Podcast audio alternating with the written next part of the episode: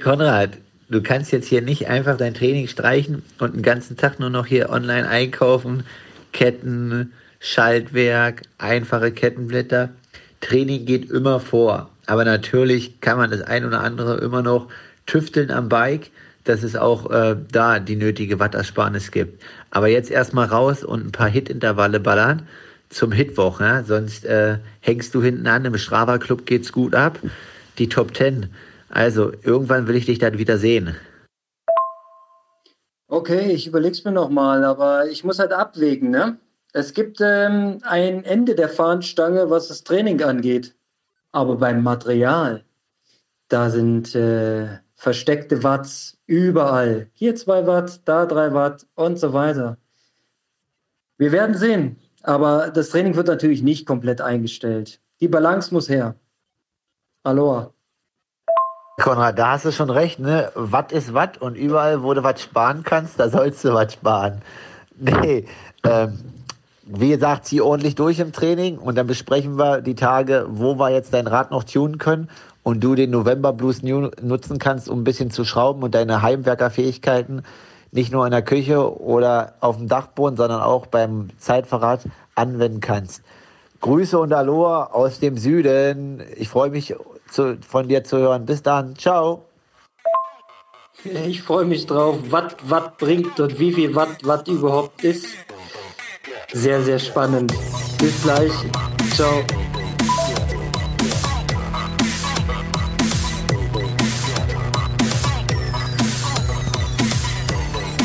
Aloha Kalle, ich bin verbunden mit Markus Herbst, dem deutschen Triathlon-Profi, der in der letzten Woche, wahrscheinlich auch in dieser Woche, die meisten Schwimmkilometer aller deutschen Profis zurückgelegt hat. Ja, und ich darf mit Konrad Kebelmann aus Berlin sprechen. Aloha erstmal. Wahrscheinlich dem Athleten, der in Deutschland den letzten dreimonatigen Probe Swift-Account bekommen hat, weil die sind seit heute ausverkauft. Es gibt nur noch den Jahresaccount. Wuhu! ich oute mich, ich bin schon äh, zahlendes Mitglied bei Swift, aber die Vermutung lag ganz nah. Ja? Ich bin wieder drauf auf dem Indoor-Bike. Die dunkle Jahreszeit hat mich eingeholt. Naja, so ist es halt hier in diesen ähm, nördlichen Breiten. Kommen wir mal zu deinen südlichen Breiten. Wie geht's denn dir auf der einsamen Insel da unten? Ja, so einsam ist es gar nicht. Mittlerweile füllt sich's. Ich bekomme viele Nachrichten ähm, per Mail oder Instagram und auch auf Strava, wie die Lage ist. Ähm, ja, man hat in Deutschland irgendwie gerade nicht so, also vor allem auch aus Profi- und Amateurszene, verpasst man nicht so viel. Kann man hier trainieren, kann man nicht trainieren, wie läuft das alles ab? Ähm, ja, mittlerweile haben die Bo Leute Bock, wieder was zu machen und sind alle irgendwie am überlegen, kurzfristig vielleicht noch auf die Kanaren zu fliegen jetzt vor Weihnachten. Ha. Ja, ich meine, solange das geht. Ähm, aktuell empfohlen wird sowas nicht, aber ja, Mai. Hm. Wir halten uns hier brav an die Regeln. Man darf noch draußen Sport treiben. Schwimmen ist nach wie vor gecancelt, wird auch wahrscheinlich dieses Jahr nichts mehr. Aber äh, ich habe ja meine Meinung dazu schon zum Ausdruck gebracht. Äh, ich glaube, es gibt Schlimmeres. Mit Laufen und Radfahren verbleiben uns ja zwei Drittel unserer Identität. Von daher alles noch halbwegs im grünen Bereich. Von da können wir eigentlich nicht nicht klagen. Und wenn man sich unseren äh, Strava Club anguckt, Galle, da äh, die Leute finden schon noch was zu sporteln. Da geht's ja ab. Das ist ja un unglaublich, muss ich mal sagen. Ja, ich habe gestern, nicht gestern, aber letzte Woche in unserer Gruppe, ne, da war ja auch Herr Ries, der hat das mal analysiert hier, die Top Ten. Er sieht da irgendwie kein Land mehr oder glaubt, er schafft es nicht mehr in seinem Leben dort vorzudringen. Aber ja, vielleicht äh, haut er da noch mal in die Tasten. Ich habe neulich ähm, ja mit Zero D und Hoka gesprochen und ich habe auch schon eine Nachricht bekommen, weil wir ja in unserem Podcast von Strava Club Mitglied Nummer 105 gesprochen haben. Die haben wir mittlerweile. Wir sind bei 107. Also in der nächsten ja. Folge müssen wir dann auch mal den einen oder anderen Preis raushauen. Ja, auf jeden Fall. Also motiviert sind alle, die da im Club sind. Also sagen wir mal so, fast alle, weil ich habe letzte Woche reingeschaut. Wir hatten von den 100, 105 oder was es letzte Woche waren, nur 97, die eine Aktivität hinterlegt hatten.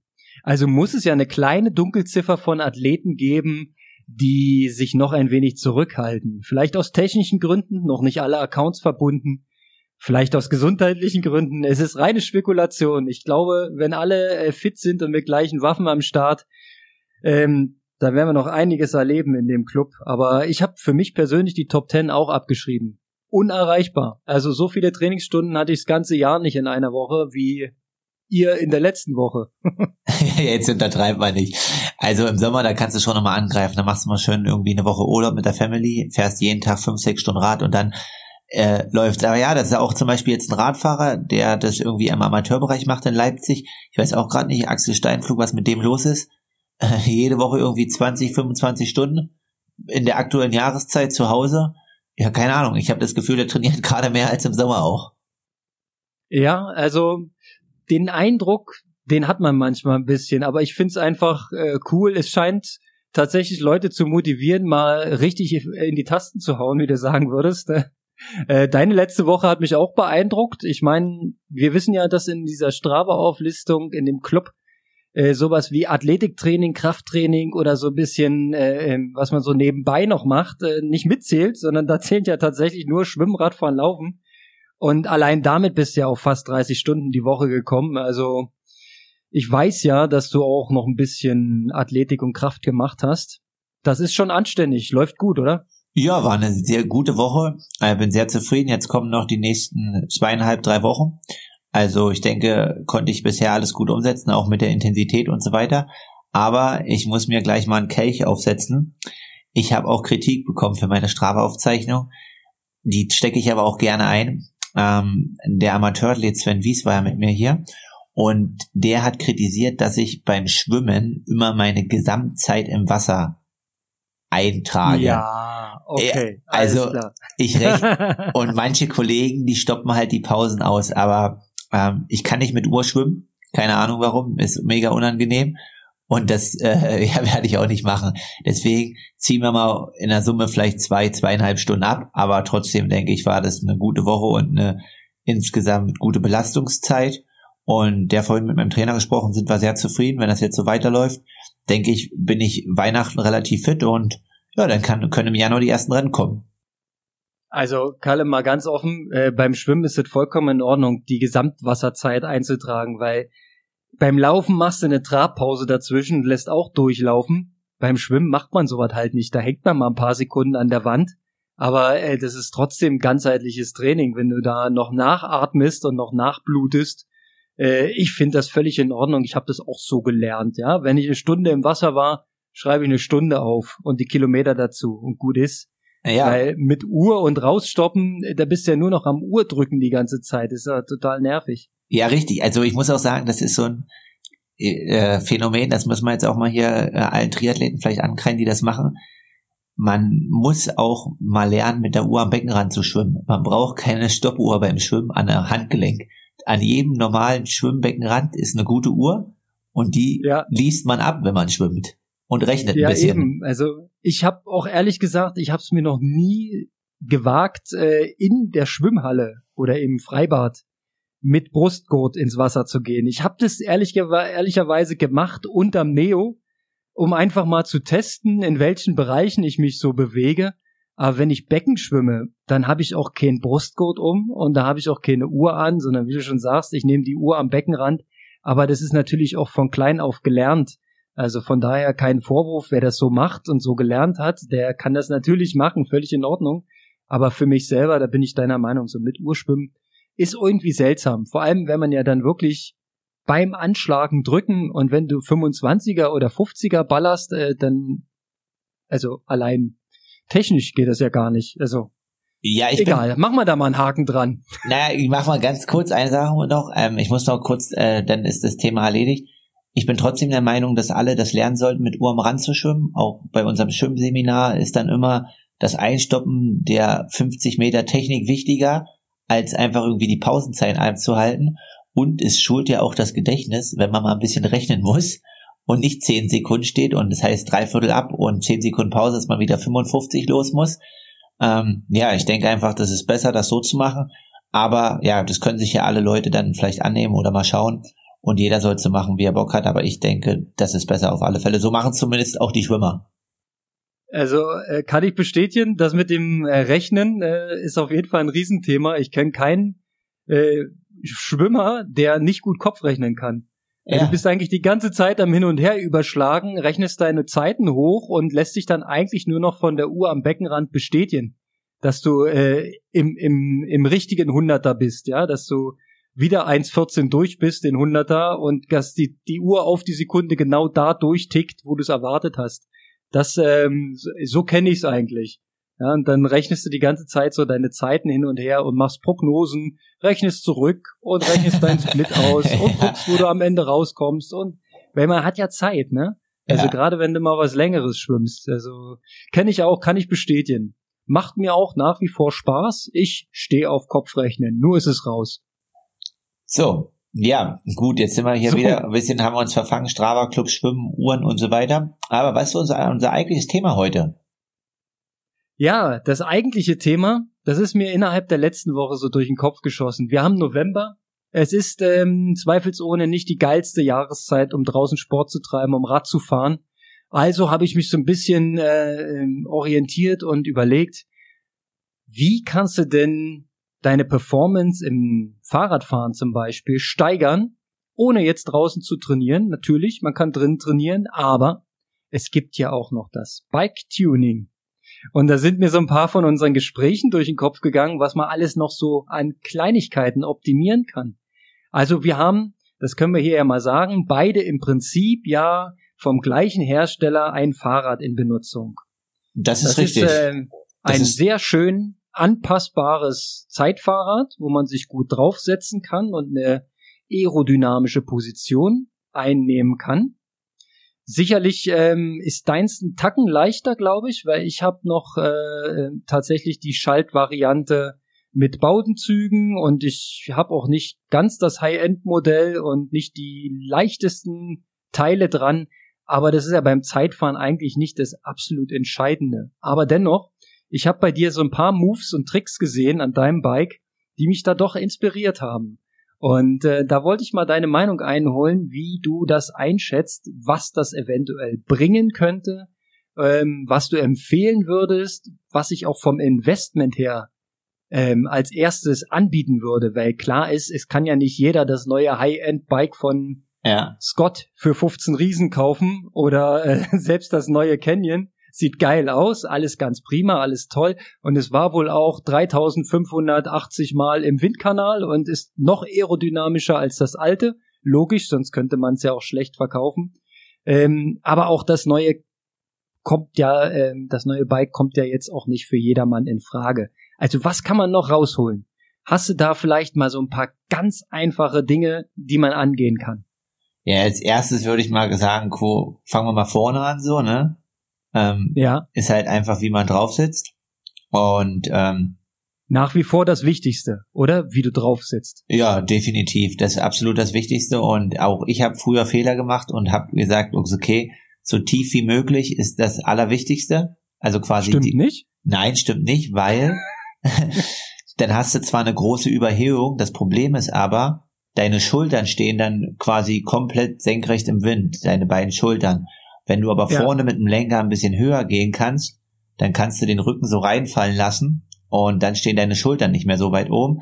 Deswegen, also auch wenn man sich jetzt zum Beispiel die Zeitfahrer oder Zeitfahrweltmeisterschaften von vor vier, fünf Jahren anschaut, da war Überhöhung alles, aber mittlerweile Philipp Ugana, ähm, der fährt jetzt auch relativ hoch vom Lenker und ist halt ein gerader Rücken. Also gerader Rücken ist eigentlich erstmal okay.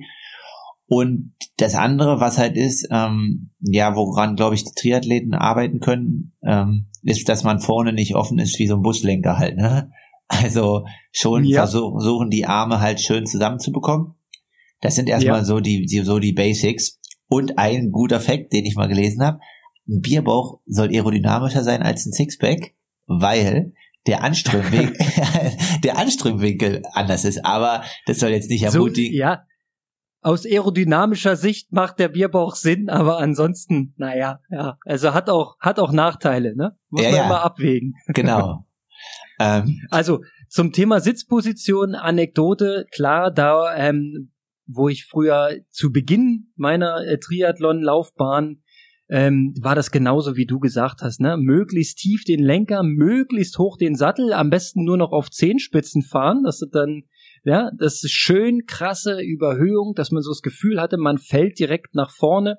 Das ist ja auch ein bisschen so der Effekt, den die früher ähm, erreicht haben durch das kleinere Vorderrad.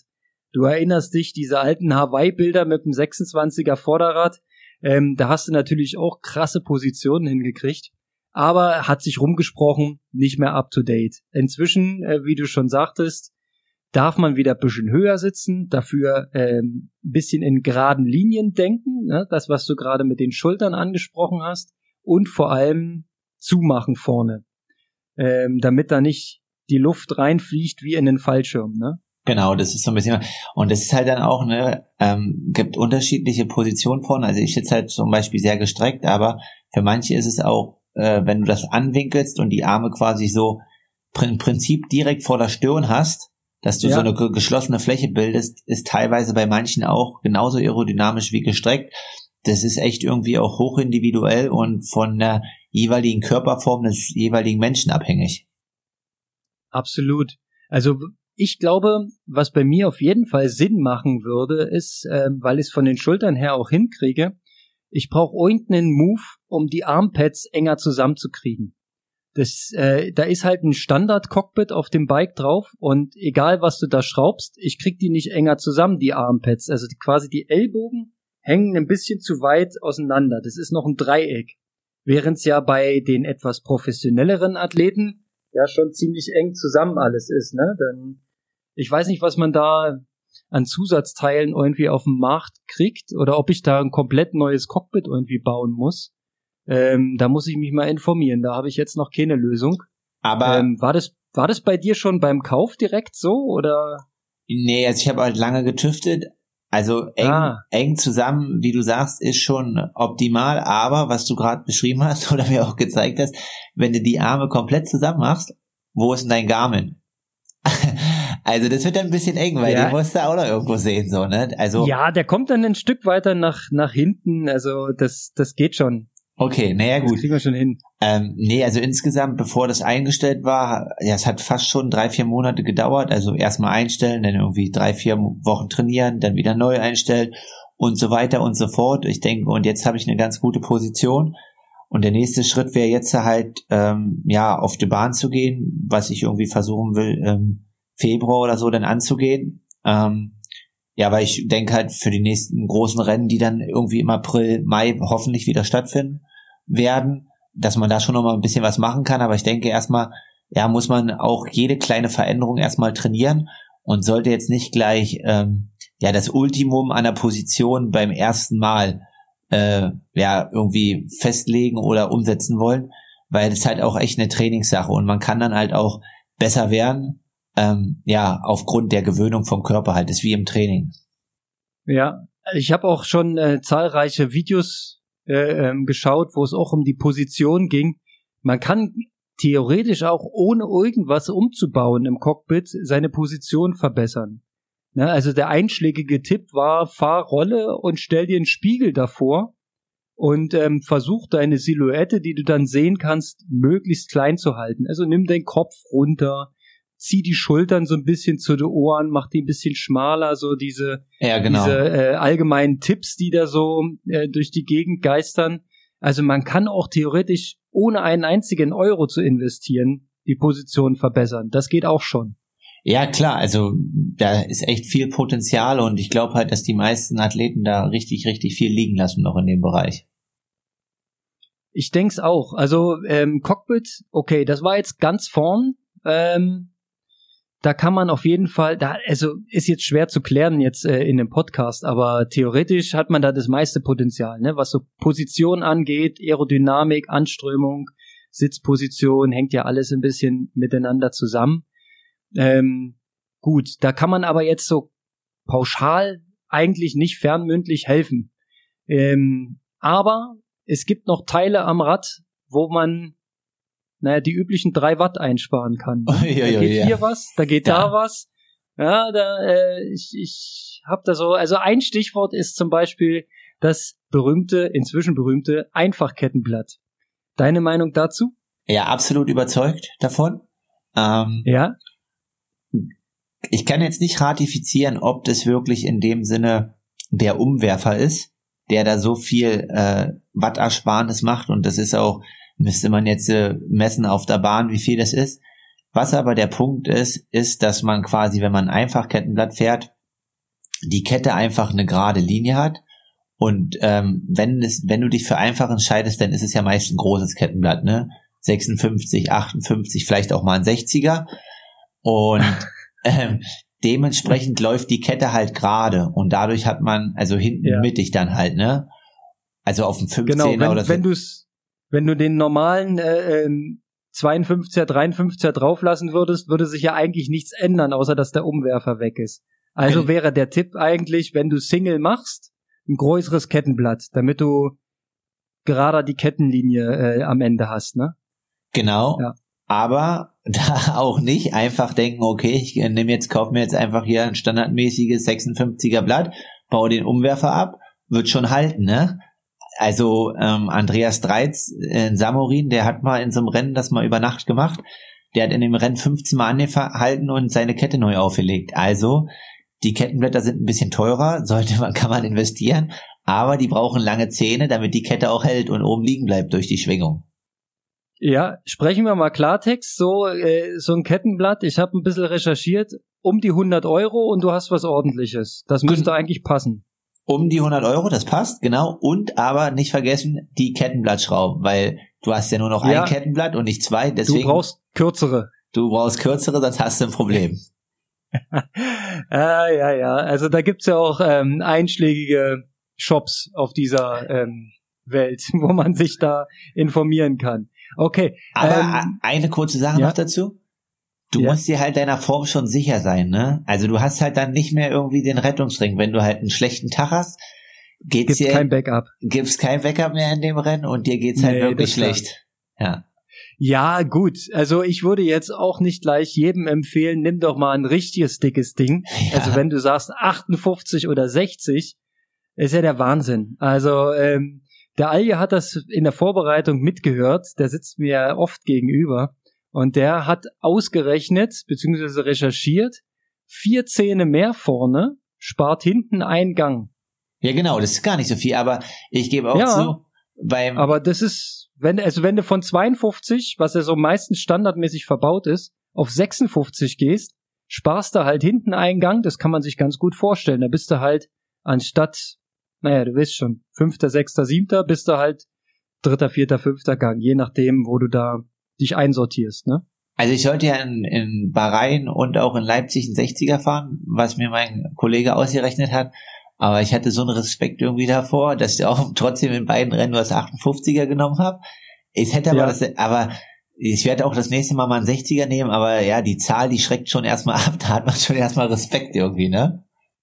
Ja, gibt, gibt es noch ähm, ähm, Berechnungen, die auf äh, physikalischer Ebene ne, von einem größeren Blatt noch ein besseres Drehmoment ableiten? Also irgendwo habe ich mal was recherchiert, was in diese Richtung ging. Ja. Aber ehrlich gesagt, das war mir dann doch eine Nummer zu komplex, das habe ich nicht gecheckt.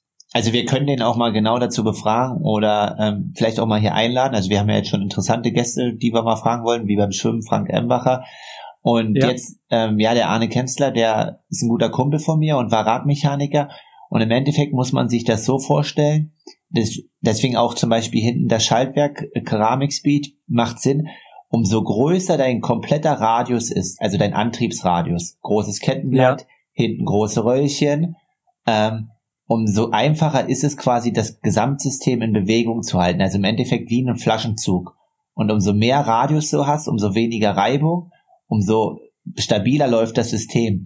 Und deswegen Alright. muss man jetzt auch mal die eine Firma, die jetzt hier auf dem 50er Single-Kettenblatt 5010 ähm, setzt, muss man jetzt mal eine da Kritik nehmen, weil es eigentlich aus reibungstechnischer ja. Sicht absoluter Schwachsinn ist. Nicht so gut.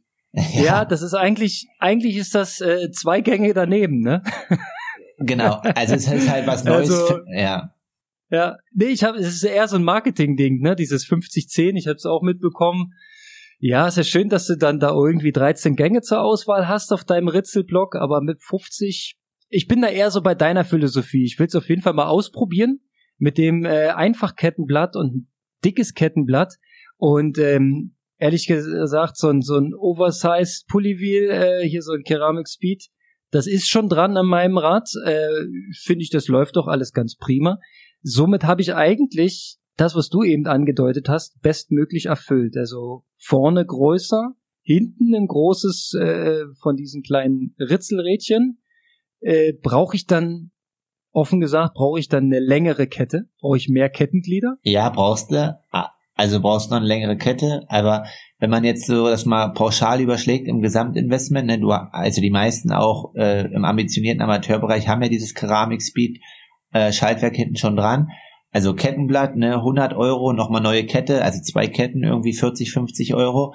Und dann hast du aber vorne kannst du halt je nach Wettkampf variieren zwischen einfach und zweifach, ne? Und wenn du jetzt irgendwie nur standardmäßig dir eine Einfachschaltung hast, dann bist du halt immer bei deiner Einschaltung und hast deine zwölf Gänge. Aber so, ja, klar, du musst eine halbe Stunde, 40 Minuten vom Wettkampf oder eine Woche vom Wettkampf investieren, umbauen je nach Profil und Streckenkurs, aber hast für 150 Euro halt eine viel, viel größere Produktpalette und einfach mal aufgerüstet ein bisschen.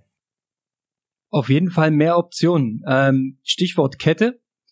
Ähm, da ist ja jetzt auch so ein kleiner Trend, dass man von dem klassischen Schmierstoff ein bisschen abkommt. Ne? Und ja. äh, Stichwort gewachste Kette. Da bist du auch dabei, ne? Ja, ne, früher habe ich die auch standardmäßig gekauft, aber äh, ja, den Kollegen, den wir gerade angesprochen haben, der macht das mittlerweile selber in Leipzig. Ähm, also ist jetzt genauso gut wie eine Keramik-Speedkette oder ja, wen es auch immer noch gibt. Also es gibt auch in Frankreich äh, eine Firma, die das herstellt, aber im Endeffekt ist das ein Wachs aus China. Dann sollte die Kette 80 bis 120 Kilometer eingefahren sein. Was, ja, was man sich immer schwierig vorstellt. Also ich weiß gar nicht, ob das bei den Markennamen dann auch wirklich der Fall ist, weil ich kann mir halt nicht vorstellen, dass die, die einfahren, außer die haben jetzt irgendwie eine Produktionslinie, wo die die durchlaufen lassen, aber pff. und nee, na, jedenfalls, ich glaube äh, nicht. Genau. Und wenn die dann äh, eingefahren ist, dann wachsen und dann soll das schon seine zwei, drei Watt bringen. Und ich sag mal, da sich die Wettkämpfe ja, ja, äh, wie im Amateur- oder Profibereich, oh, wir müssen mal ganz kurz hier, ich muss mal kurz Liegestütze machen. Alles klar, wir machen eine kurze Liegestützpause.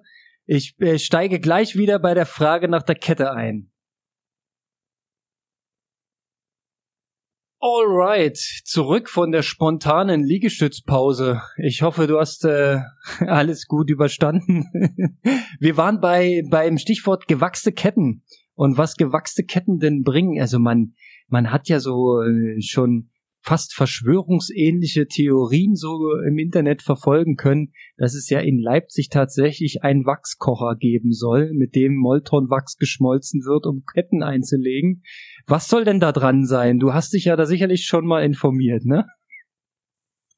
Ja, ne, ich beschäftige mich schon damit und eigentlich in jedem Rennen habe ich auch irgendwie eine frisch gewachste Kette. Also früher habe ich auch die ganz normalen Ketten irgendwie von den üblichen Herstellern mir zugelegt. Aber ja, ein Kumpel von mir, der war mal äh, Mechaniker bei Canyon Swam, Arne Kenzler, der sich da ein bisschen belesen hat und das auch macht. Ja. Und mittlerweile stattet der in Leipzig alle Profis mit gewachsenen Ketten aus. Also die Bedingung ist quasi neue Kette, 100 bis 120 Kilometer einfahren, die bei ihm abgeben und dann wächst ja die. Ja, ja, ja. Und ähm, ja, das läuft eigentlich. Ich denke, das hat halt schon einen Vorteil. Es sind halt, ja, man sagt so zwei bis dreieinhalb Watt.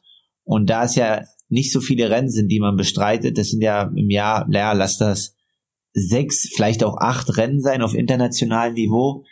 Ähm, ja, da denke ich, ist es halt schon wichtig, da diese Wattersparnis mitzunehmen und dann auch mal in eine Kette zu investieren, ja. dass da nichts passieren kann. Alles kann auch bei äh, ganz, ganz regionalen Wettkämpfen auf zwei bis drei Watt ankommen. Ähm, von daher, ich habe die Kette im Warenkorb. Es gibt nämlich auch einen Experten im Norden Deutschlands, der sowas sehr ähm, liebevoll, kann man schon fast sagen, in Handarbeit herstellt und naja, wenn wir bei den Kosten sind, ist halt wieder ein Huni im Sack, dann hast du aber die perfekte Kette, eine Dura-Ace-Kette, die gewachst ist. Ähm, so, äh, ist im Warenkorb. Dann haben wir das auch noch.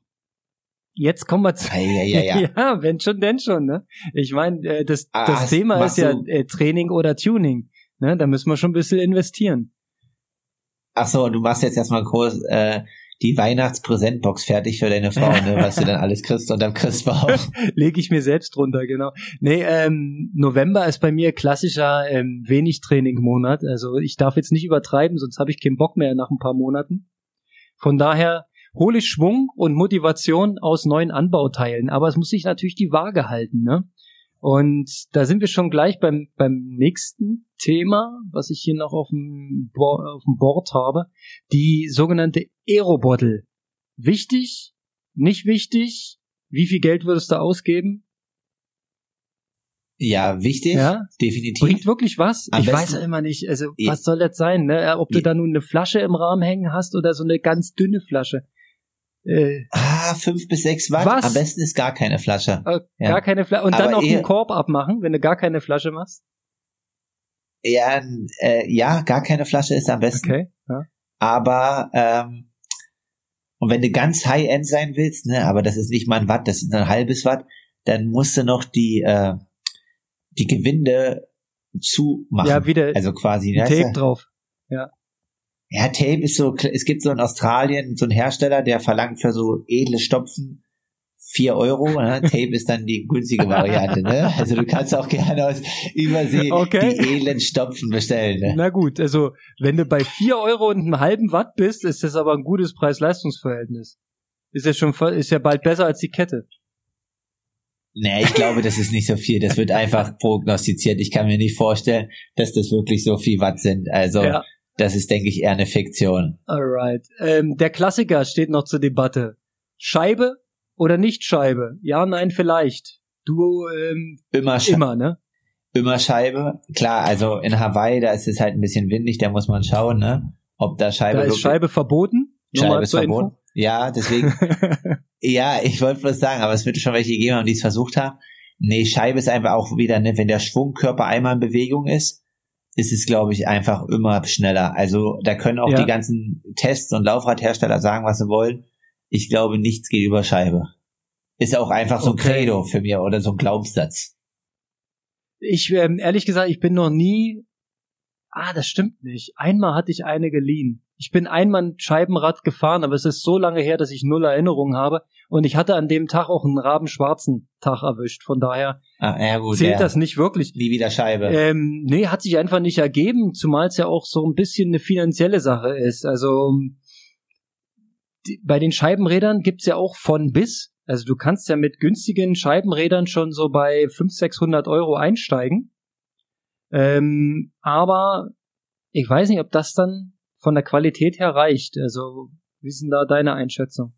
Ja, ich denke ja schon, dass eine Scheibe halt, ja, die müsste schon ein bisschen mehr kosten, weil viele verkaufen dann Räder einfach als Scheibenräder und dabei ist es einfach irgendwie ein ganz normales Laufrad, was so ein bisschen äh, mit so einem Cover Nur überklebt ist. Ne? Ja, ja so ja. und das macht dann aber aus der Perspektive, also ich habe jetzt bin jetzt kein Physiker, aber dass das quasi ein gesamter Schwungkörper ist, macht das irgendwie nicht mehr so viel Sinn. Also das glaube ich halt nicht. Ich denke halt schon, so wie die guten Scheiben halt so mit Schaumstoff gefüllt oder was da auch mhm. immer da drin ist, dass das dann halt schon Sinn macht.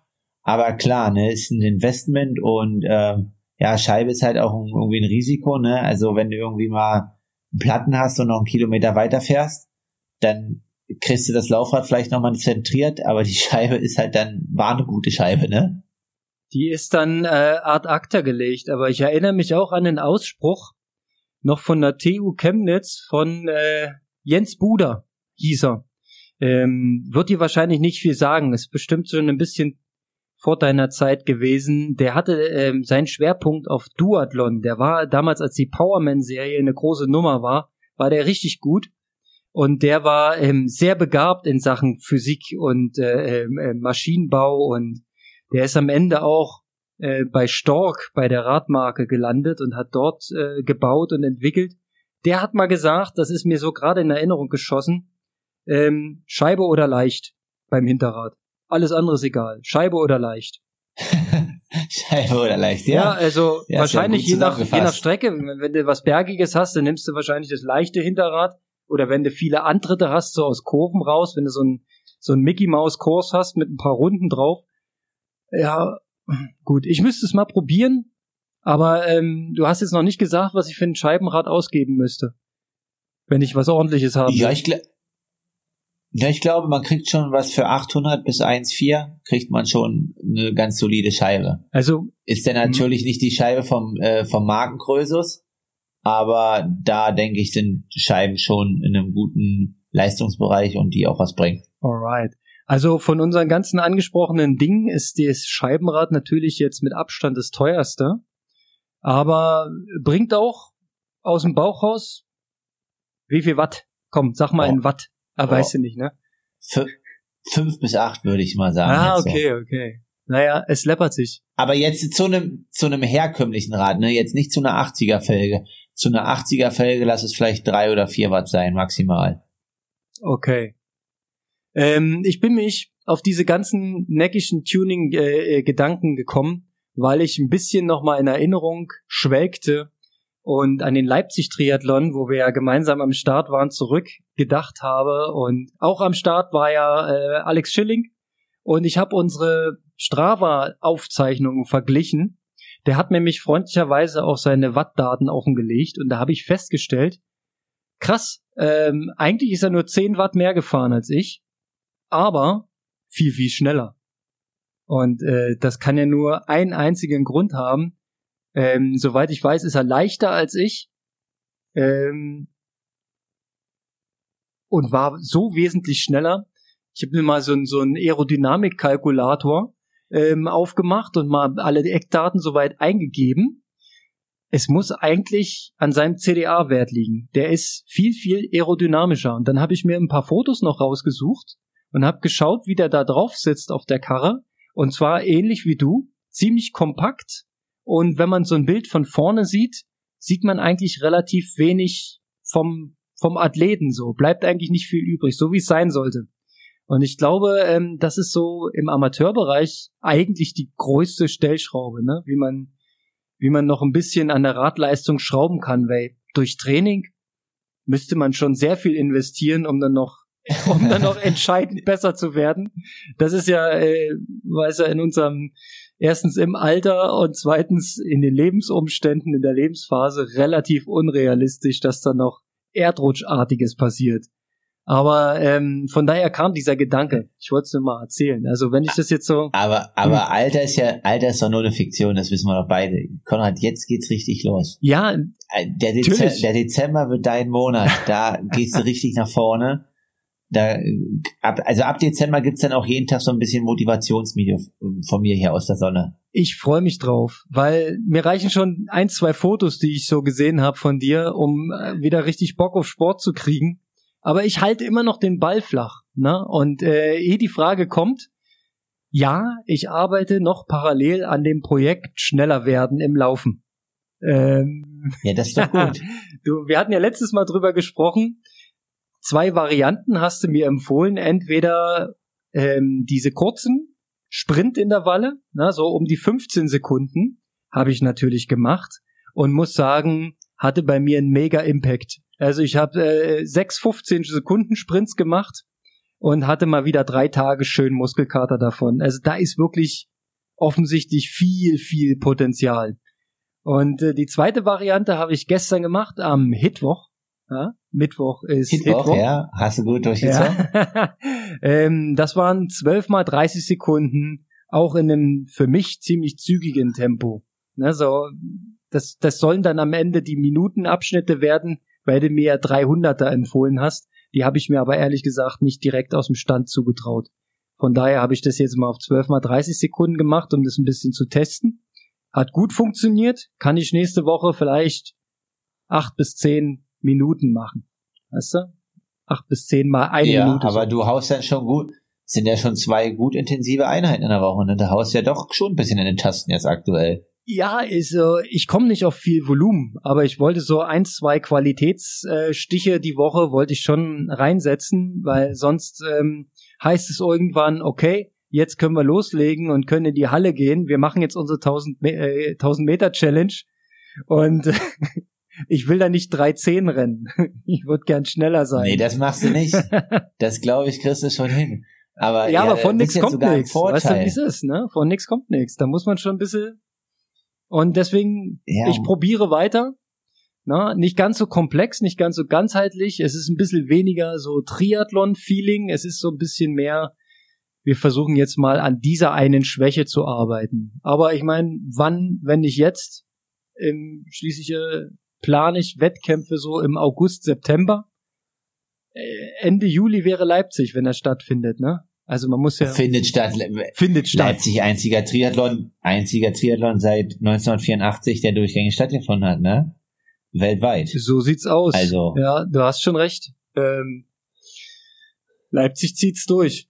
Aber ganz ehrlich, der Termin passt mir nicht ganz. Oh, was ist da los? Hochzeit? nee, der Sohn hat Geburtstag. Ich hab da, ich hab da ein schlechtes Gewissen. Da muss eine Party her. Was? Ja, aber eine Party beim Triathlon, also das ist ja. Triathlon-Party Ja, meinst du? wir, Wir machen einen Ausflug nach. Leipzig. ja, richtig geil. Da freuen sich die Kinder und die Family. Da wir machen feiern zu deinem Geburtstag äh, den Triathlon in Leipzig und der Vater startet. Ganz genau. Und alles für, alles für Fatih. Ne? Wir kümmern uns um ihn. Danach hören wir uns das Gejammer an, richten ihn wieder auf, weil es mit der Top Ten nicht geklappt hat und so weiter und so weiter. Toller Geburtstag. Würde er sich ewig lang dran erinnern, glaube ich. Alright. Äh, Ja. ich habe noch einen. Kalle, Ja. einen habe ich noch. Und zwar Rubrik Herr Ries fragt.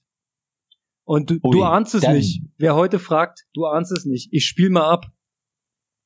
Warte, ich suche. Hier kommt er. Los geht er. Oh, jetzt ab geht's. Aloha Kalle, Aloha Coke. In der Rubrik Harris fragt, fragt selbiger jetzt, was wärt ihr bereit für einen Ironman-Sieg zu opfern? In der ersten Kategorie, wie viel Geld wäre es euch wert? Zweite Kategorie, was von euren Lieblingsspeisen, Süßigkeiten, Getränke etc. wärt ihr bereit für immer aufzugeben? Und drittens, welches euch liebgewonnene Hobby würdet ihr für diesen Ironman-Sieg aufgeben? Ich bin gespannt, was ihr dazu sagt. Sehr schön. Sehr schön. Ich habe mich nochmal vergewissert und nachgefragt. Er meint den Sieg beim Ironman auf Hawaii. Also den, Ah, den okay. Sieg. Ja, ja. Ja? Ah, Ähm, okay. Ja gut, das ist natürlich, das ist schon nochmal eine Ansage. Das ist definitiv eine Ansage. Also der Sieg auf Hawaii. Ich habe mir, ähm, ich habe das schon vor ein paar Minuten gehört. Ich habe mir ein paar Gedanken gemacht und muss sagen, ganz offen, ich bin raus mit dem Ironman-Sieg auf Hawaii. Also jetzt könnte man sich vielleicht irgendwie zurückzoomen und sagen, okay, lass mich Mitte 20 oder Anfang 30 sein.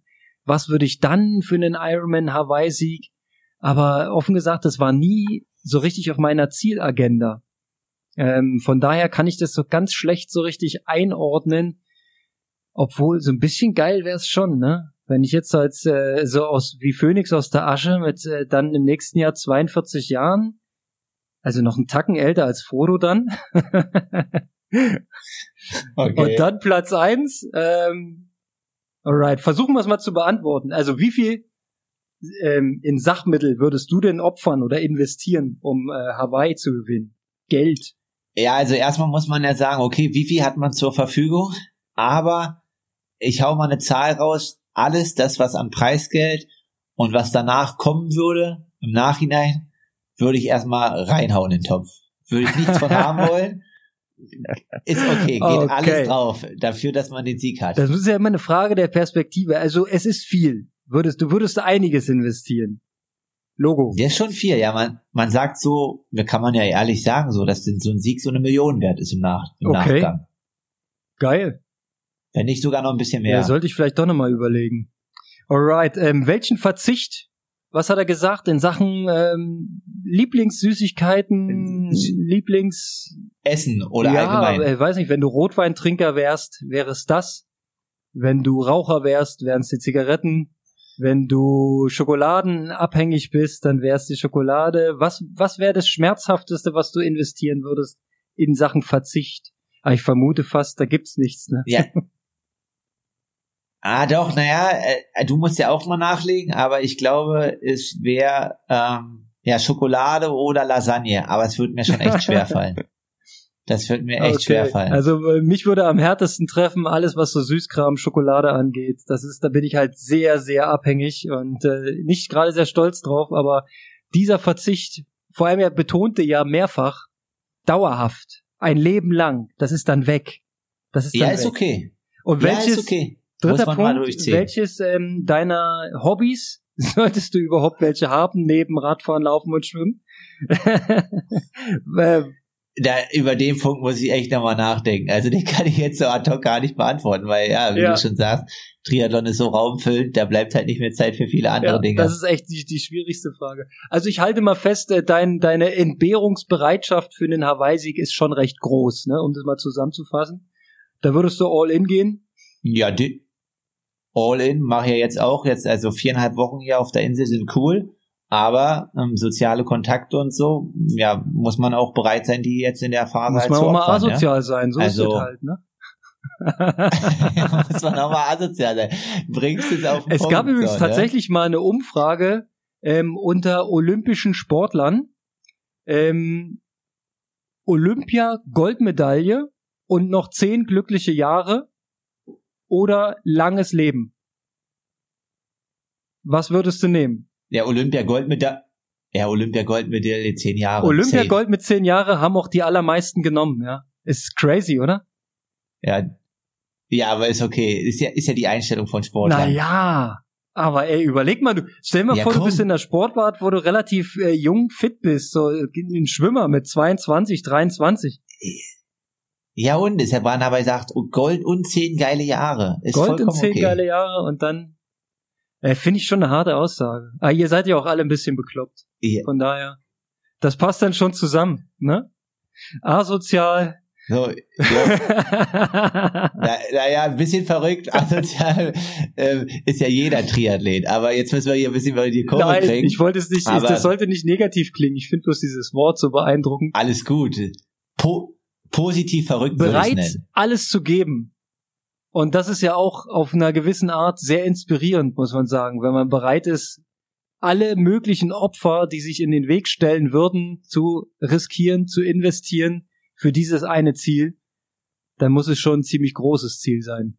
Finde ich geil. Ähm, Ja, ich auch. In dem alles Sinne gesagt, ne? würde ich sagen, oder? Für diese Woche alles gesagt. Ja, und ja, wir ziehen weiter durch. Aloha und Grüße von der sonnigen Insel aus Fuerteventura. Mach's gut in Berlin, halt die Stellung und wir hören uns nächste Auf Woche. jeden Fall. Jetzt kommt der übliche Outro-Quatsch. Äh, Abo drücken, Strava Club eintreten, Instagram. Oh, ich krieg's nicht mehr zusammen. Und alles folgen. Ähm, Kalle, du musst sagen, wenn wir Preise haben für einen Club, ne, dann hauen wir die raus. Machen wir vielleicht irgendwie da einen Clubbeitrag oder so. Überlegen wir mal. Und dann quatschen wir nächste Woche wieder. Jo, genauso machen wir's, Konrad. Definitiv. Und du lebst bitte unseren Traum. Bis Ich, dahin. ich zieh weiter durch und wir hören uns. Roger. Aloha Kalle.